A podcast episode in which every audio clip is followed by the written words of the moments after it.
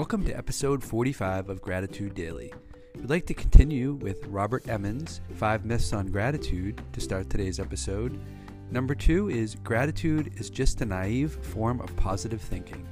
Some people claim that gratitude is just about thinking nice thoughts and expecting good things and ignores the negativity, pain, and suffering in life. Well, evidence shows it's much more than that. Based on my research, I've come to define gratitude as a specific way of thinking about receiving a benefit and giving credit to others besides oneself for that benefit. In fact, gratitude can be very difficult because it requires that you recognize your dependence on others, and that's not always positive. You have to humble yourself in the sense that you have to become a good receiver of other support and generosity. That can be very hard. Most people are better givers than receivers. So, gratitude isn't just a nice, warm, fuzzy feeling. It has responsibilities that go along with it that can make it difficult or challenging for people under certain circumstances.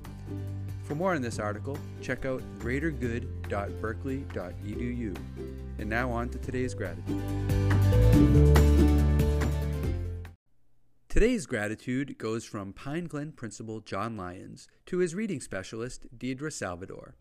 Principal Lyons said the following Deidre is incredibly clear with me. I appreciate her honesty in letting me know how I can be a better principal. She is a great reading specialist, and her students not only make progress, but exceed expectations beyond the best projections for student rate of progress. In addition, Deidre has been a tremendous mentor for our RTI tutors. We have four current classroom teachers who are all former RTI tutors at Pine Glen. And all of these women have told me that they learned more from Deidre than they did from graduate school, particularly in the area of reading.